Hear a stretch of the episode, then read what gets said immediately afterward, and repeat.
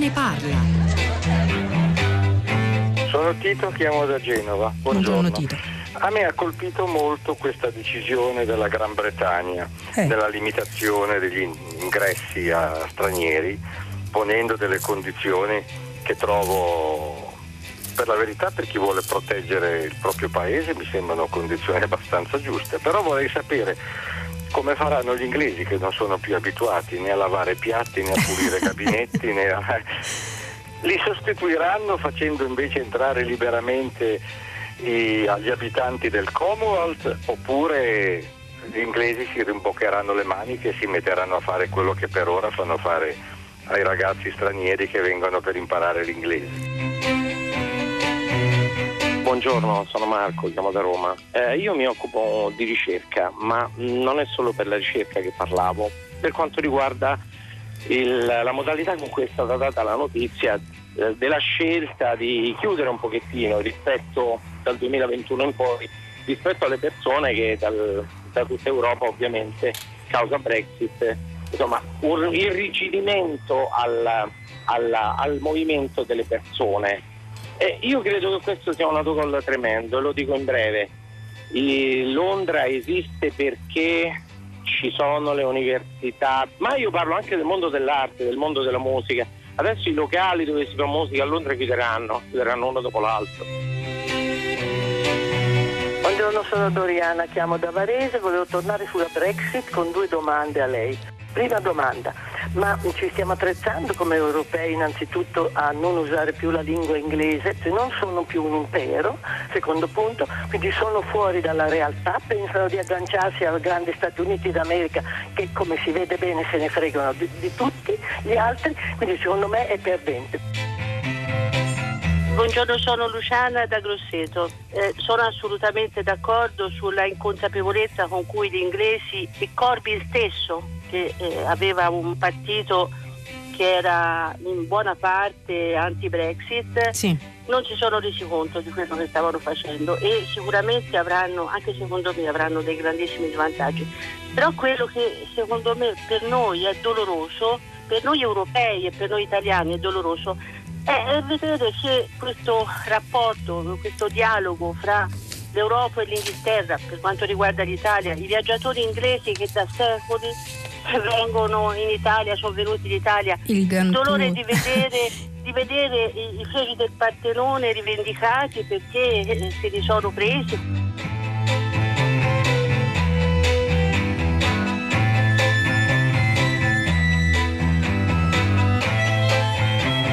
Sono le 10, 3 minuti e 45 secondi, una buona giornata da Pietro del Soldà e benvenuti a tutta la città ne parla. Come avete sentito dalle numerose telefonate arrivate stamani a filo diretto di prima pagina, le nuove regole sull'immigrazione degli europei in Gran Bretagna che entreranno in vigore a partire dal 1 gennaio 2021 hanno fatto eh, molto discutere, riflettere, cambierà completamente il nostro rapporto con la Gran Bretagna, con Londra, la capitale di uno stile di vita per eh, 700.000 italiani che ci vivono, per generazioni intere, un effetto notevole. Andremo dentro questo argomento, ci faremo spiegare queste regole e il loro impatto, ma prima però, come ben sapete, avete sentito le edizioni eh, dei giornali radio che ci hanno preceduto, oggi ci siamo svegliati con un'orribile notizia che è arrivata dalla Germania, da Hanau, una cittadina di 96.000 abitanti vicino a Francoforte, dove ieri sera, ormai è certo per la rivendicazione che è stata eh, impresa dagli inquirenti, un attentatore, un estremista di destra ha aperto il fuoco in due locali frequentati da eh, cittadini turchi eh, di, per lo più di etnia kurda, ne ha uccisi nove, poi si è ucciso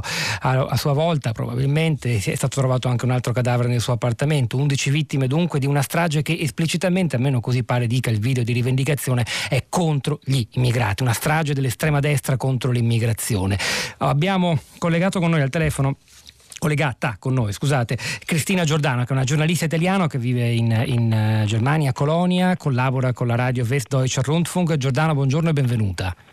Buongiorno. Le chiediamo solo un breve aggiornamento rispetto a quanto abbiamo sentito dai giornali radio poco fa e da quello che troviamo anche sui siti di informazione italiani.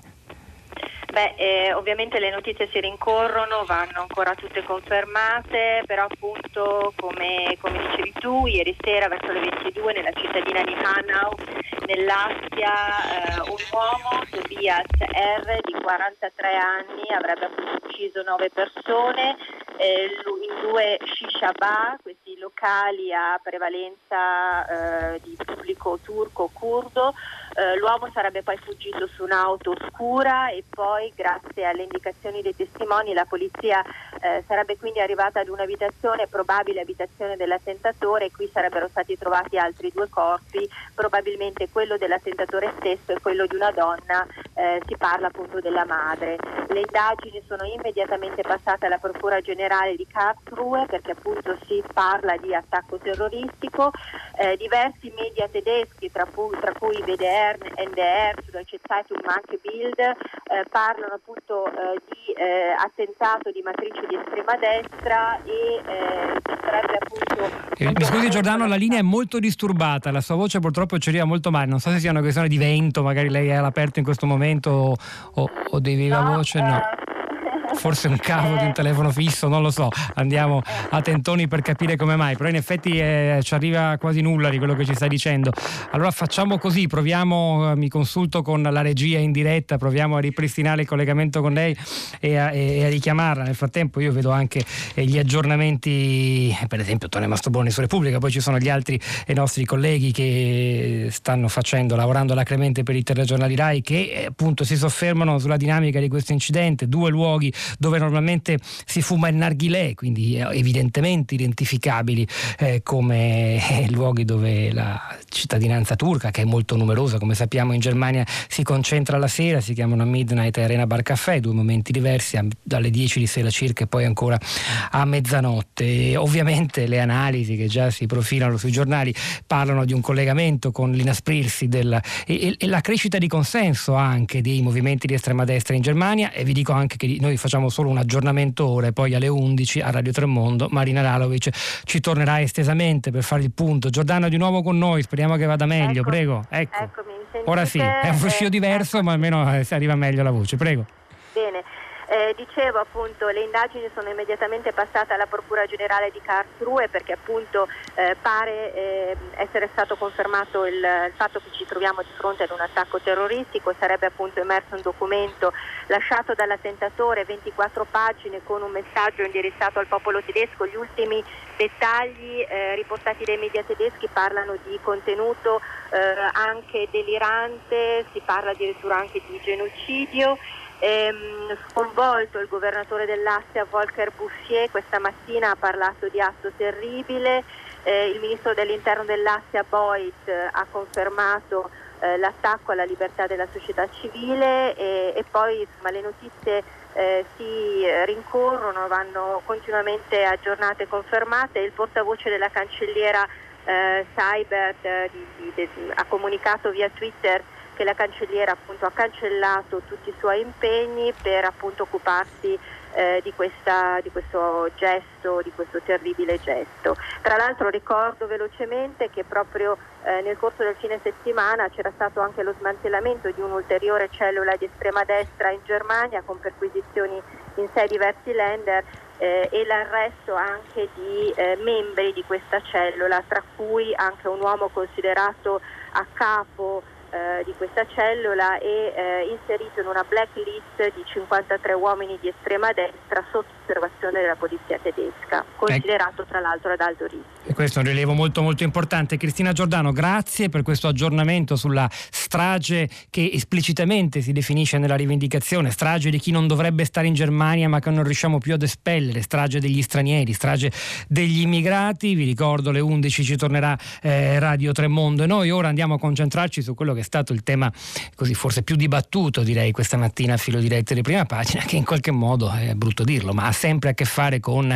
eh, l'immigrazione col, eh, con la volontà di arrestare flussi migratori non in Germania ma in Gran Bretagna. Parliamo dunque di Brexit e delle nuove regole le nuove linee guida per gli immigrati disegnate dal governo del Premier Boris Johnson. Luigi Polito corrispondente da Londra per il Corriere della Sera buongiorno e benvenuto Buongiorno. Buongiorno anche ad Edoardo Bressanelli che è un politologo, insegna al King's College di Londra e alla Scuola Superiore Sant'Anna eh, di Pisa. Allora Ippolito, di che si tratta? Io ho provato prima a sonteggiare i tre requisiti fondamentali. Quali sono e come cambierà quindi il modo di andare in, Europa, in Inghilterra, in Gran Bretagna, dall'Europa a partire dall'anno prossimo? Sì, in pratica l'intento del governo britannico è quello di mettere un freno all'immigrazione non qualificata eh, e invece di incoraggiare quella ad alto valore aggiunto.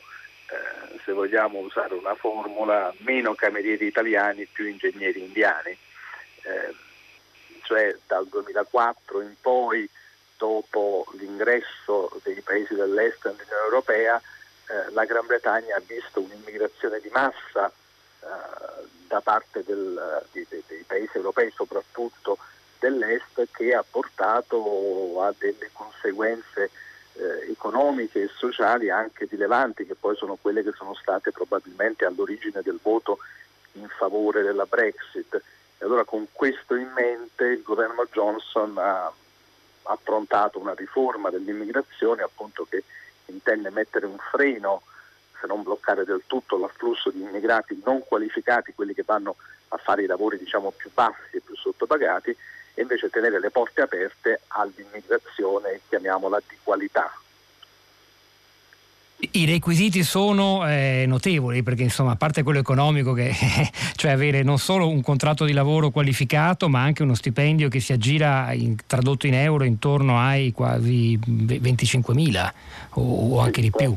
30 mila euro, 25 mila sterline sì sì infatti voglio dire i requisiti sono quello di avere già un contratto di lavoro offerto da, da, da un'azienda britannica che sia un lavoro qualificato, che abbia uno stipendio alto soprattutto che ci sia la conoscenza dell'inglese. È un sistema a punti, si acquisiscono punti a seconda della ehm, presenza o meno di questi requisiti fino a raggiungere il punteggio necessario per ottenere il visto di lavoro. Ed è un sistema fatto in modo che appunto chi eh, come prima pensava di poter venire qui a fare il cameriere, il barbiere, il barista senza avere già un contratto di lavoro in tasca venendo a fare appunto un lavoro non qualificato e a bassa retribuzione troverà la porta riparata. Non cambierà nulla, almeno questo scrivono i giornali, per chi è già attualmente residente o lo diventerà a, fino al 31 dicembre di quest'anno, ma davvero poi il profilo dell'immigrazione europea in Gran Bretagna cambierà volto del tutto, se è vero, come lei stesso scrive stamani sul Corriere della Sera, Ippolito, che se non sbaglio il 70% di quei 3 milioni e mezzo di stranieri che oggi risiedono in Gran Bretagna, arrivati negli ultimi 15-16 anni, non sarebbero lì se fossero già entrate in vigore le, le, le attuali norme. Come a dire, diventerà un'altra cosa non solo la popolazione immigrata, ma proprio la società britannica cambierà faccia.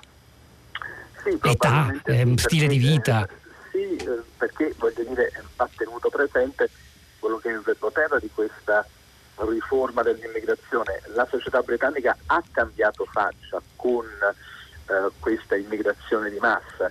Eh, basti pensare che ci sono circa un milione di polacchi o 800 mila romeni in Gran Bretagna eh, che fanno tutti gli elettricisti e i muratori, per cui non c'è più un elettricista inglese, non c'è più un muratore inglese in Inghilterra, non esistono semplicemente più ma così anche i camerieri. E quindi cosa accadrà? Che eh, diciamo, rimarranno solo loro, quindi per chi c'è già aumenterà la mole di lavoro oppure eh, che cominceranno questo, a fare anche gli inglesi i lavori più eh, umili? Questo, questo, è quello che vorrebbe incoraggiare il governo, cioè mm. di eh, riportare eh, lavoro ai britannici. Eh, in realtà è un problema perché c'è penuria di lavoratori di questo tipo in Gran Bretagna. In alcuni settori, per esempio, soprattutto quello dell'assistenza sociale, eh, in Inghilterra ci sono le case di riposo per anziani perché tutti gli anziani qui a una certa età li mettono nelle case di riposo e eh, tutto il personale che ci lavora è tutto straniero mm. e non, non, ce ne sono a sufficienza in Inghilterra per dire, per tenere in piedi tutto questo sistema di case di riposo, questo per fare un esempio, ma così anche nella ristorazione e nell'ospitalità qui a Londra, a Londra appunto la figura del cameriere inglese è praticamente scomparsa, eh, sono tutti stranieri, italiani nella maggior parte dei casi, ma poi anche spagnoli, portoghesi, greci, eh, così non, non, si vede come li si possa sostituire eh, a breve termine, questo sarà sicuramente un problema che è stato sollevato eh, immediatamente dalla Confindustria britannica, dalle associazioni di imprenditori di categoria. Insomma, il governo. L'ipotesi è un, aumento del costo del lavoro per le aziende britanniche insostenibile, certo, almeno così, guardandola certo, da no, fuori. No, questo, questo eh. è un effetto paradossale, nel senso che l'effetto paradossale di una riforma dell'immigrazione che ha come obiettivo quello di tutelare, se vogliamo, le classi popolari britanniche eh, dall'afflusso di manodopera a basso costo che li mette fuori mercato, in realtà rischia di avere come effetto l'aumento del, dei costi per le aziende quindi un aumento dell'inflazione e quindi un danno proprio per le classi sociali più sfavorite. È molto interessante, dimostra la complessità della materia. Quando si parla di Brexit è una parola unica, ma ormai in un mondo così interconnesso significa molte, molte cose, forse non tutte prevedibili dalla politica. Edoardo Bressanelli, saluto anche un altro ospite, Andrea Pisauro, buongiorno, benvenuto. Il ricercatore italiano all'Università di Oxford anima il gruppo Manifesto di Londra per immaginare l'Italia che vorremmo. L'abbiamo chiamato un po' anche come rappresentante, un po' portavoce, nominato da noi almeno, della comunità nutrita di giovani italiani che stanno, lavorano o studiano in Gran Bretagna. Pisauro, benvenuto. Buongiorno, buongiorno agli ascoltatori. Edoardo Bressanelli, a parte che vedo che i messaggi dei nostri ascoltatori al 335 5634 296 intrecciano i due temi di oggi, cioè questa stretta sugli immigrati della Gran Bretagna e la strage degli immigrati in Germania. C'è un ascoltatore che dice che eh, il suprematismo bianco fa più morti del terrorismo, eh, in realtà è terrorismo anche quello, eppure non viene considerato un problema. Infatti è interessante anche il, una certa qual sottovalutazione, perlomeno fino a qualche ora fa, di questo attentato, se fosse stato chissà. Eh, perpetrato da una persona di religione musulmana ci sarebbero state subito ben altre reazioni della politica e dei media, ma questa è un'altra storia. Certo Bressanelli tira una bruttaria per gli immigrati che ci si trova in Germania e in Gran Bretagna, non vogliamo accostare cose diverse, per carità. Una cosa è una strage di un pazzo che fa 10 eh, vittime e uccide se stesso, altra cosa delle, una stretta sui flussi migratori in Gran Bretagna. Però, però, Bressanelli. Sì, eh, chiedo al politologo.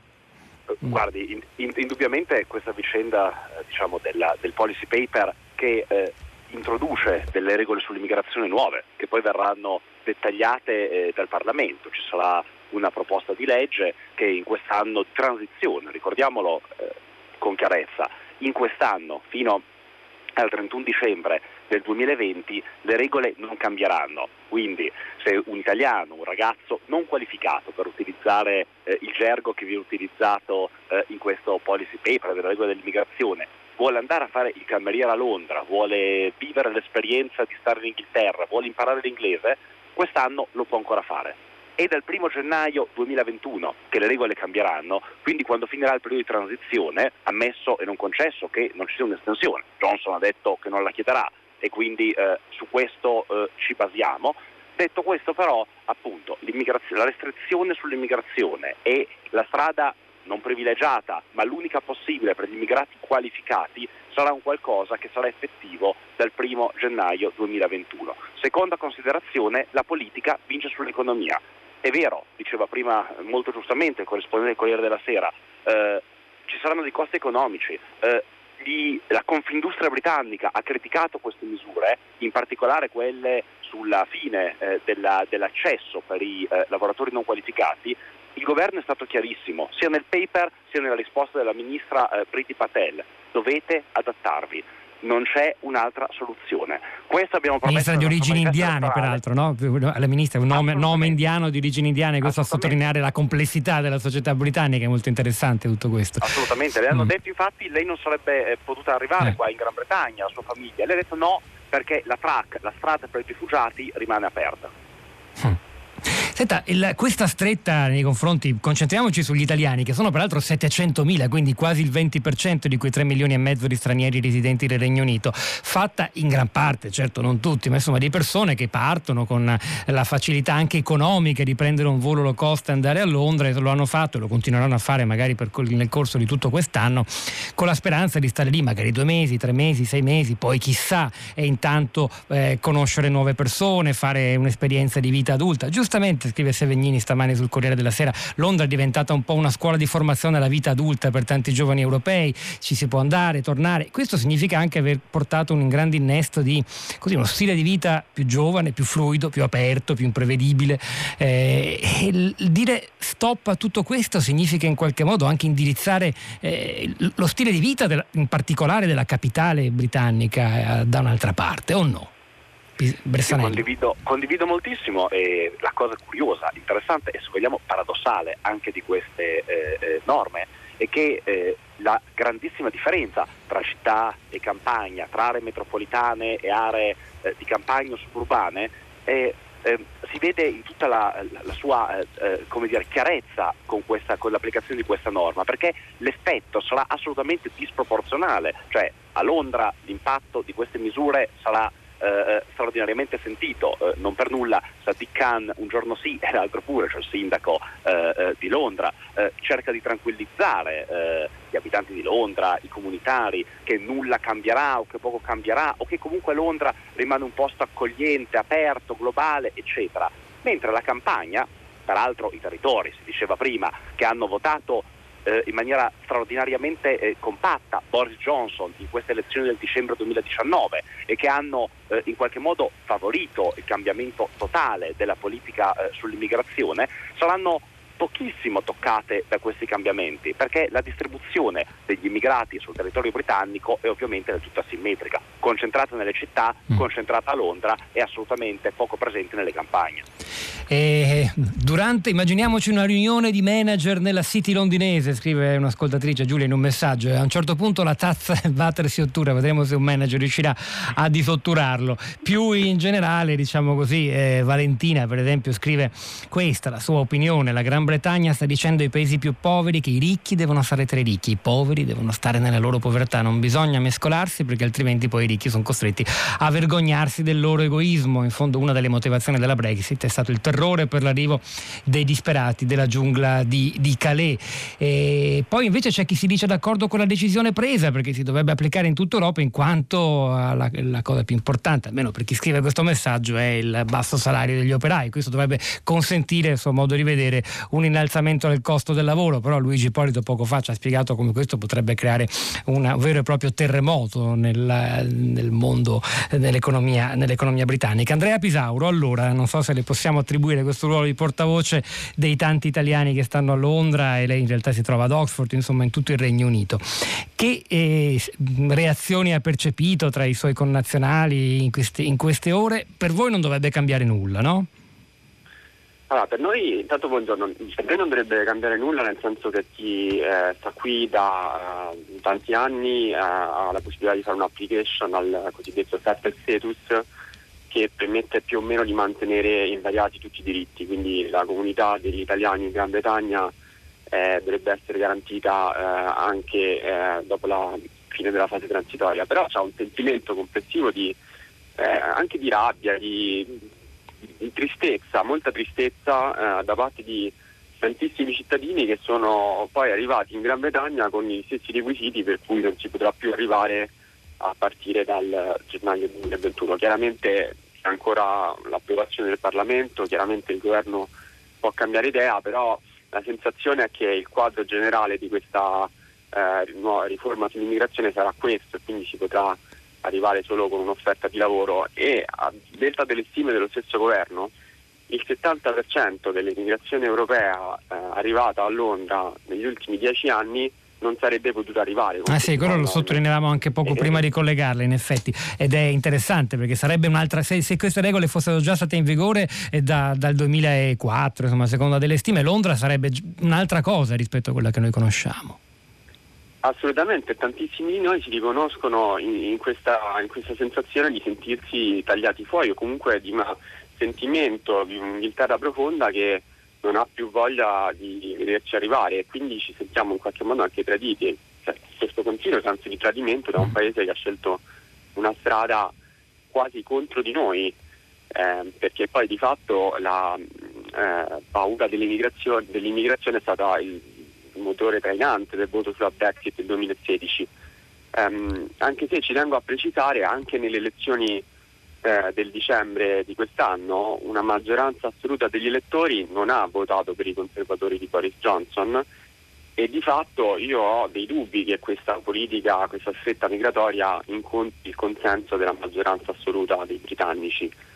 Um, mi sembra anche da un certo punto di vista una forzatura ideologica di un governo conservatore che ha preso una direzione di marcia dal punto di vista della nostra comunità, degli italiani a Londra, degli europei, estremo.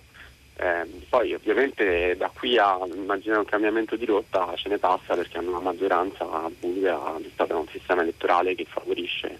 Ma eh, lo, lo, chiedo Luigi Ippolito, Johnson poteva decidere diversamente, questa stretta migratoria che entrerà in vigore dal primo gennaio prossimo era un'inevitabile conseguenza della Brexit o si, potuto, si potrebbe ancora adottare un regime un po' più morbido nei confronti degli europei? Allora, bisogna capire che la Brexit è stata una rivoluzione, una rivoluzione politica che ha delle cause sociali molto precise.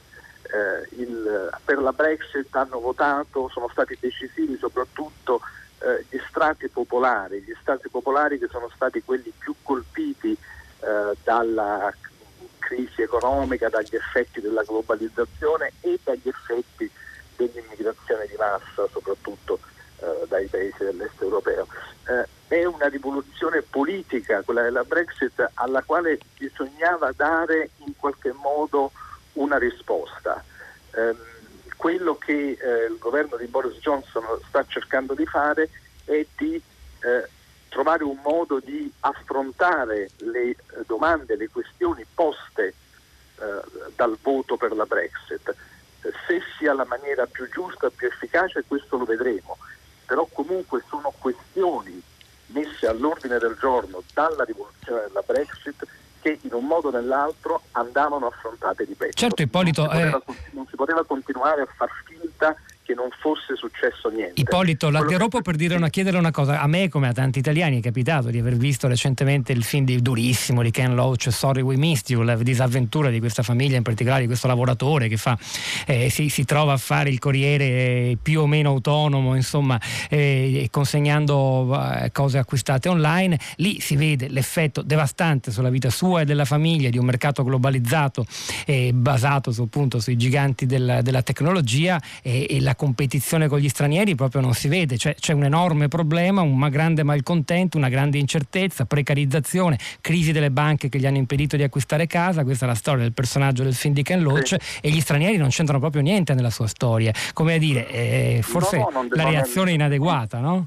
Sicur- no, sicuramente non è che si possono utilizzare gli stranieri come capro espiatorio di tutto quello che è successo in termini di eh, rivoluzione sociale ed economica nelle società occidentali eh, nell'ultimo decennio. Eh, però è indubbio che, eh, almeno stando qui in Gran Bretagna da questo punto di osservazione, ehm, è stato percepito eh, quello dell'immigrazione incontrollata, ecco perché questo va sottolineato, ehm, cioè non è che stanno chiudendo le porte completamente all'immigrazione, la sensazione che si aveva soprattutto per chi veniva più direttamente toccato dall'immigrazione di massa, era la mancanza di controllo di questi flussi. Il fatto che grazie alla libera circolazione in teoria tutta la Polonia poteva trasferirsi in massa in Gran Bretagna. E quindi questo senso di, di spossessamento, di perdita del controllo è quello che ha ispirato il voto per la Brexit. Allora questi, questi segnali, queste, queste, questa svolta eh, del governo Johnson è mirata soprattutto a dare la sensazione di una ripresa del controllo sui eh, destini nazionali, sulle proprie vite, su, quindi sulle frontiere, sull'immigrazione. Che questa sia l'unica possibile risposta è sicuramente molto dubbio, però sicuramente è un tipo di preoccupazione che andava in qualche modo affrontata e non messa semplicemente sotto il A proposito di controllo, soprattutto del mercato del lavoro, è interessante come commenta questa notizia, queste novità, questa stretta sull'immigrazione europea da parte della Gran Bretagna. Vittorio da Savona, in un messaggio al 335 5634 296 scrive: Il proibizionismo inglese, il nuovo proibizionismo inglese avrà l'effetto di creare una classe di lavoratori irregolari sottopagati. Chissà se è un esito inevitabile questo. Eh, Bressanelli, se ha un commento su questo messaggio ben venga e poi però più in generale di nuovo al politologo, lei insegna a King's College di Londra, non posso evitare di chiedere in una giornata come questa, lo ripeto ancora, funestata da una strage di stranieri anti-immigrazione in Germania di cui si tornerà a parlare alle 11 Radio Tremondo, se sta diventando davvero questo il fattore politico, l'unica moneta politica che paga davvero e che crea consenso in Europa. Bressanelli che sia quello dell'immigrazione una issue politica, un tema politico che crea consenso, che è stato incredibilmente politicizzato ormai eh, come dire, è oltre ogni ragionevole dubbio. D'altra parte quello che ha fatto Johnson adesso è l'implementazione, se vogliamo, del programma eh, di ehm, eh, Farage. Insomma, i conservatori si sono spostati dal centro-destra sull'immigrazione completamente a destra. Eh, quello che lo Yuki prima, il Brexit Party dopo, dicevano sul tema dell'immigrazione, il sistema punti, eh, eh, la fine ovviamente della libera eh, circolazione, condizioni molto restrittive all'accesso. Eh, non dimentichiamoci che eh, certamente sparisce il tetto alla migrazione, ma le condizioni salariali, di qualificazione, di conoscenza dell'inglese sono assolutamente restrittive. peraltro pongono dei problemi grandissimi per chi è ad esempio per chi diremo in Italia ha una partita IVA, per chi lavora in proprio, per gli artisti, ci sono delle categorie che sono drammaticamente danneggiate da queste, da queste regole. Insomma, se si prendono due fotografie, eh, il governo di Cameron, il precedente governo, eh, due governi conservatori eh, fa, eh, Cameron, May, Johnson, eh, e la politica di quel governo e la politica del governo Johnson, beh, insomma, lo stesso partito, il Partito Conservatore, due politiche speculari, diametralmente opposte. Insomma, come è cambiata la Gran Bretagna in cinque anni. Andrea Pisauro, gruppo Manifesto di Londra, chiudiamo con lei questa prima parte di tutta la città ne parla, concentrata sulla Brexit e la sua stretta migratoria. E in prospettiva lei, i suoi amici, i suoi compagni così, di esperienza in Gran Bretagna, eh, dove vi vedete? Cioè questo cambiamento del paese che oggi vi ospito, dove vivete, lavorate, lei fa ricercatore all'università, eh, cambiando così tanto vi sembra più estraneo, più alieno? Sicuramente sì, c'è un sentimento generalizzato di, di, incertezza, molte persone sono tornate... C'è voglia di andarsene, insomma. Ecco. Negli ultimi due anni. C'è voglia di andarsene, c'è anche voglia di resistere, però eh, almeno per quanto mi riguarda per quanto riguarda il manifesto di Londra, noi abbiamo ancora più voglia di alzare la voce, di esserci nel dibattito, di farci sentire anche nel dibattito britannico, quindi parlando uh, con le associazioni, con uh, i Labour Party, con tutta quella parte del paese che non è d'accordo con questa svolta uh, del Partito Conservatore. E ovviamente ci piace, ci piace, anche raccontare all'Italia quello che sta succedendo qui con questa dinamica della Brexit che ci sembra andare tutta nella direzione sbagliata anche rispetto a quelli che sono gli interessi della Gran Bretagna. Non è un caso che le linee guida del governo sull'immigrazione siano state accolte da un coro di critiche che univa tutti i sindacati e la Confindustria, la Camera di Commercio, a testimonianza del fatto che non c'è una direzione condivisa e la Brexit sembra andare eh, veramente senza un piano cercando di risolvere eh, problemi senza una visione di lungo periodo. È la politica che, che, prevale sull'economia, come spiegava il politologo Bressanelli poco fa, e quando lo fa di questi tempi lo fa in questo modo, pare, soprattutto attraverso strette nei confronti degli immigrati, attraverso l'affermazione di un'identità nazionale forte, la dimostrazione di un controllo sui confini e su quello che accade all'interno, come ci ha spiegato molto bene anche Luigi Ippolito. Grazie davvero a, a tutti voi in questo turbinio di emozioni, ricordi di viaggio, di studio e di lavoro a Londra, in tutta l'Inghilterra Terra ci è venuta in mente una canzone del 1984 che prova a indagare la persistenza cosci- nelle coscienze di tutte le generazioni o quasi tutte le generazioni della cultura britannica. Il primo album dei bolognesi Stadio è tratto da una poesia di Roberto Robersi, chi, Chiedi chi erano i Beatles.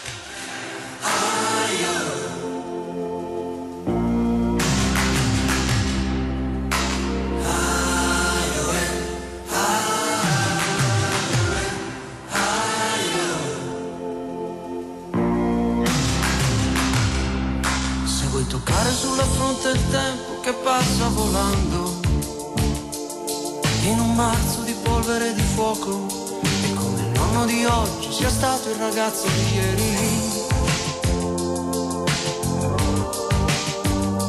Se vuoi ascoltare non solo per gioco il passo di mille pensieri, chiedi chi erano i Beatles, chiedi chi erano i Beatles.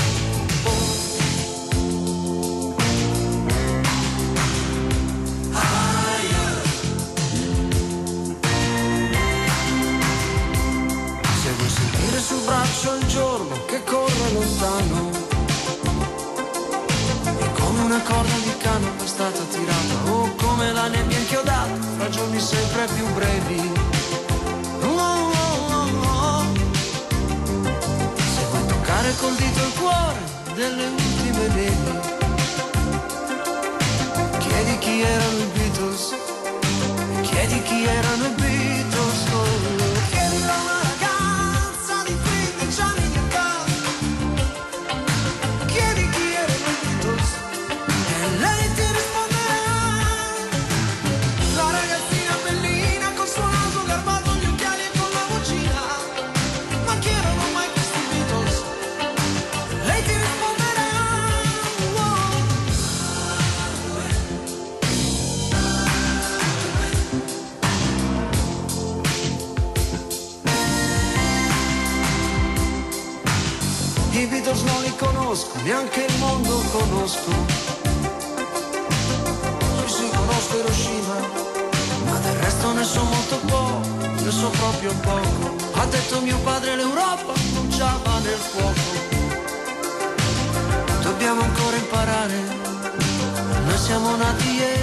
Siamo nati ieri. Ah. Dopo le ferie d'agosto non mi ricordo più il mare,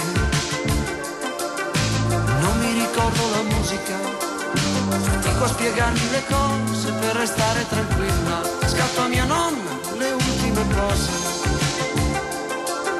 Ma chi erano mai questi Beatles? Chi erano mai questi Beatles?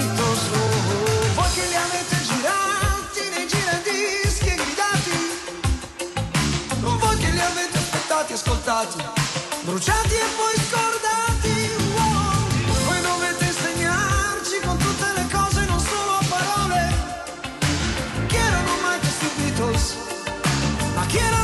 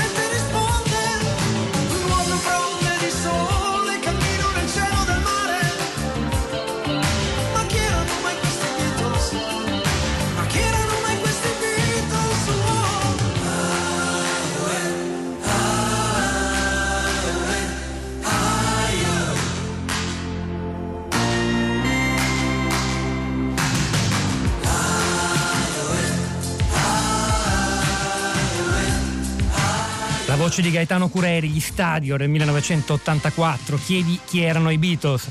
C'è un altro capitolo nella storia Brexit che oggi affrontiamo perché non c'è solo una stretta nei confronti degli immigrati.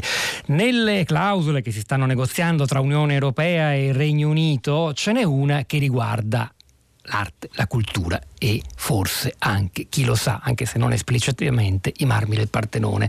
L'hanno già chiamata così, per la verità non c'è nessun riferimento esplicito a questo, però recita questa eh, bozza d'intesa sulla Brexit che le parti in questione eh, affrontano anche le questioni relative al ritorno o alla restituzione di oggetti culturali rimossi illegalmente nei propri paesi d'origine. Il pensiero va immediatamente a una lunga querela tra la Grecia e la Gran Bretagna, perché i marmi del Partenone, acquistati illegalmente secondo la Grecia quando era ancora sotto l'impero ottomano all'inizio del XIX secolo, sono oggi conservati al British Museum, acquistati dall'allora ambasciatore britannico presso il sultano che era Lord Elgin, hanno condizionato la cultura europea, hanno fatto nascere in tanti artisti, da Antonio Canova in giù, l'amore per le forme classiche, però stanno lì legalmente, ci si chiede se forse la Brexit avrà come conseguenza anche il loro ritorno, chi lo sa. Giorgio Ieranò, buongiorno e benvenuto. Buongiorno. Insegna letteratura greca all'Università di Trento, ha scritto molti libri ovviamente su, il suo- sulla, su- sulla Grecia antica, ricordo l'ultimo, più recente, uscito per l'editore La Terza, Il mare d'amore, Eros, Tempeste e naufragi nella Grecia antica. Lei come vive questa, questa nuova fase, diciamo, di questa, che non è certo una nuova querella? Sì, eh, no, sono abbastanza anziano da avere vissuto momenti ricorrenti in cui ricordava d'attualità questo tema della restituzione dei marmi del Partenone, anche se come lei diceva non se ne parla ora esplicitamente, ma è stato il primo pensiero di molti, laddove viene introdotto il tema della restituzione delle opere d'arte. Eh, io ricordo peraltro le battaglie che qualche decina d'anni fa fece una grande attrice greca, poi diventata ministra della cultura, che si chiamava Melina Mercuri, eh, che assunse questa idea della restituzione dei marmi del Partenone come una bandiera d'orgoglio della nazione greca. Lì c'è forse una serie di ragioni di motivi storici eh, e di mh, appunto, ragioni che in parte legittimano anche questa storia, che magari poi si possono vedere nel dettaglio.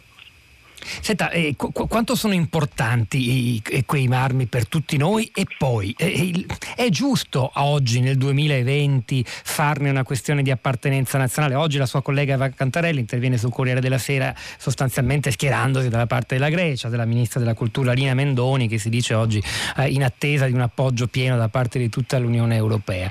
oppure invece sono patrimonio universale di tutti e va bene che siano conservati al British Museum?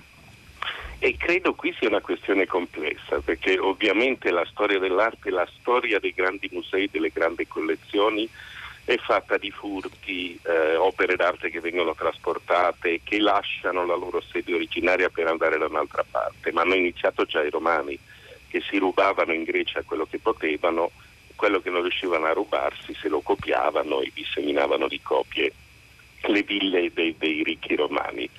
Eh, e con, quindi con gli marmi del Partenone ci sono altre opere di, di, di uguale importanza, forse seppure eh, di scala minore, penso alla Venere di Milo che sta al Louvre, che sono usciti nello stesso modo. Eh, la, la Basilica di San Marco a Venezia è fatta di furti sostanzialmente, bisognerebbe smontarla, eh, certo, la chiesa più bella del mondo, come si fa? Smontare la basilica, restituire a, ai turchi o a chi, perché all'epoca c'era l'impero bizantino, quando nel 1204 i veneziani si rubarono dei pezzi preziosissimi da Venezia, compresi i famosi cavalli della basilica. E credo però che nel caso dei marmi del Partenone eh, ci, sia un caso particolare, perché qui non è un'opera, un pezzo di opera che come dire è stata asportata, come può succedere anche dei tempietti egizi che oggi troviamo nei vari musei del mondo, compreso Torino. Qui è un'unità che è stata spezzata, cioè un pezzo è rimasto ad Atene, un pezzo sta nel British. E gli inglesi hanno sempre detto se restavano lì chissà che fine facevano. Adesso ad Atene è stato fatto un museo bellissimo, eh, il Museo dell'Acropoli, splendido. Il sì. Museo dell'Acropoli, splendido, e c'è ovviamente una tutela maggiore rispetto a, agli inizi dell'Ottocento, rispetto ai beni culturali in Grecia e in tutto il mondo, e in quel museo sono rimasti gli spazi vuoti in cui andrebbero inseriti i pezzi che ora sono al British. Quindi qui non si tratta secondo me di aprire un dibattito culturale sul fatto che tutte le opere devono stare dove sono state create o dove erano, che probabilmente non è il destino delle opere d'arte, ma sul fatto che noi abbiamo un'opera che effettivamente è divisa in vari pezzi e ce ne sono di minori al Louvre, a Vienna, eh, persino in Vaticano e sarebbe una bella cosa anche da una prospettiva europea secondo me ricomporla. Ieri no, ce l'ha spiegato benissimo e questo è davvero un modo diverso e non più solo di orgogli sovranisti da una parte o dall'altra o patriottici, che per, per, per capire questa, questa, vicenda di cui sicuramente si continuerà ancora molto a parlare, soprattutto per l'importanza che queste forme, quelle immagini hanno avuto per la formazione della cultura europea, europea moderna. Di ieri no ricordo ancora il libro Il mare d'Eros, eh, Il mare d'amore, Eros, tempeste e naufragi nella Grecia antica. Grazie, grazie davvero. È il momento del GR3, gli aggiornamenti da, dalla Germania, da Anau innanzitutto e poi dopo Onda Verde torneremo noi i vostri commenti sui social network. Tutta la città ne parla. Salute Marcel, no, come va? Bene. E la pesca come è andata? Puliti come siamo partiti, deserto del Gobi. Gli eschimesi hanno razzolato tutto. Eh, si prendono tutto quegli avvoltoi. Ci vediamo. Ciao. Ciao. Siamo a Londra. È là che vuoi andare? È dall'altra parte. Qui siamo alle Havre, in Normandia. Hai fame? Venga qui. Potrebbe essere l'abbonamento del metro per anziani. Non c'è il metro alle Havre. Documenti. Cerchiamo un bambino di colore. È stato visto nei dintorni. Ha bisogno di cure. E certo. È così che dite sempre. Non ho visto nessuno. Forza, se ne vada. E non dimentichi la sua colazione. Questo era Miracolo alle Havre, il film diretto dal finlandese Aki Kaurismäki nel 2011 che racconta la storia del giovane africano Idrissa che sale su una nave, si imbarca, si nasconde in un container sperando, pensando di essere diretto a Londra e invece arriva nel mare di Le Havre in Normandia dove viene salvato e poi accolto anche a suo rischio e pericolo violando le leggi sull'immigrazione dal scarpe Marcel Marx. Questo è il momento in cui incontra i poliziotti e certo questo è emblematico di quella stretta migratoria che però si rivolge, il tema di oggi di tutta la città ne parla, nei confronti eh, degli europei in primo luogo, equiparandoli agli immigrati extraeuropei, ponendo loro delle condizioni, dei requisiti che ci ha ben spiegato durante la trasmissione Luigi Polito, li abbiamo poi commentati con gli altri, col politologo di, del King's College Edoardo Bressinelli, eh, c'è un contratto di lavoro qualificato, uno stipendio molto alto, quasi 2500 euro al mese, una buona conoscenza della lingua inglese, non più dunque Londra come luogo per andare a far fortuna con uno zaino, una valigia e un volo low cost e poi vediamo che succede, non più la Londra dei camerieri, dei baristi o dei parrucchieri, che sono tantissimi però oggi, a tutt'oggi, italiani nella capitale e non soltanto nella capitale. Allora è il momento di vedere come stanno reagendo i nostri ascoltatori a questa storia e alla notizia che sta funestando questa mattinata, arrivata dalla Germania da Hanau, sulla quale ci siamo brevemente soffermati in apertura e sulla quale tornerà tra pochissimo Marina Lalovic. Avete sentito gli ultimi aggiornamenti al GR3 delle 10.45, l'attentato alla strage di immigrati curdi perpetrata da un estremista di destra eh, vicino a Francoforte. Rosa Polacco, a te anche per i social eh, di questo argomento. Rimandiamo ai colleghi di Radio Tremondo. Invece sul nostro profilo Facebook appunto gli ascoltatori stamattina commentano quello è stato un po' il cuore di questa, di questa puntata con alcune domande, dubbi come per esempio quello di Maurizio che si chiede solo un dettaglio forse ma mi chiedo con la Brexit come funzionerà col calcio e con le coppe europee. Nicoletta dice beh staremo a vedere cosa accadrà sarà molto interessante. Da notare che una grossa parte dei 70 punti appunto questo è un sistema scusate il gioco di parole fatto a punti ben 20 sono riservati a chi ha una laurea STEM cioè non solo conta essere laureati ma è molto molto meglio essere laureati in discipline scientifiche e tecnologiche scambio tra Carla e Mirko. Carla dice: Considerato che gli imprenditori non potranno più assumere persone straniere con un contratto sottopagato rispetto agli inglesi, non mi sembra una cattiva operazione. Se manca personale, gli imprenditori saranno costretti ad, ad avvalersi di personale estero pagandolo come cittadini inglesi. E Marco gli dice: Sì, però come lo trovano? Il personale estero, lo ripetiamo, appunto, c'è un tetto, diciamo, agli, agli stipendi più bassi, non inferiori a 25.000 mm, sterline. Eh, Maggie dice stop anche ai giovani laureati che hanno trovato il loro primo lavoro vero a Londra tramite colloqui di lavoro e senza conoscere nessuno. Molti hanno iniziato così carriere importanti che poi hanno proseguito in Italia. Eh, questo non accadrà più, par di capire, ma insomma, allora siamo collegati adesso con Daniele che vive in Inghilterra, Leicester, è in viaggio verso l'Italia, credo si trovi in Belgio in questo momento, non so se ci, si stava sì. ascoltando Daniele, buongiorno. Sì, vi stavo ascoltando per radio. Che sì, bellezza, sì. in macchina, come sta viaggiando? In, ma- eh, sì, in auto, in auto, è la bellezza di internet. Eh sì. Grazie davvero. Senta, e come lei sta tornando, immagino, non perché ha fatto armi e bagagli dopo la, la stretta migratoria no, no, di no, Boris Johnson? Sì.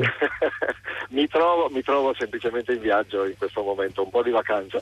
Eh, anche se devo dire il paese ci sta un po' stretto, insomma, non è un bel clima. Mm. Eh, dicevo, quando 15 anni fa, 15-16 anni fa abbiamo deciso io e il mio compagno di trasferirci in Inghilterra, c'erano delle prospettive, l'Inghilterra, la, la Gran Bretagna era in Europa, ci si poteva muovere liberamente, lui ha cominciato a fare l'infermiere, adesso potrebbe, potrebbe fare la stessa cosa, mm. potrebbe tornare a fare l'infermiere.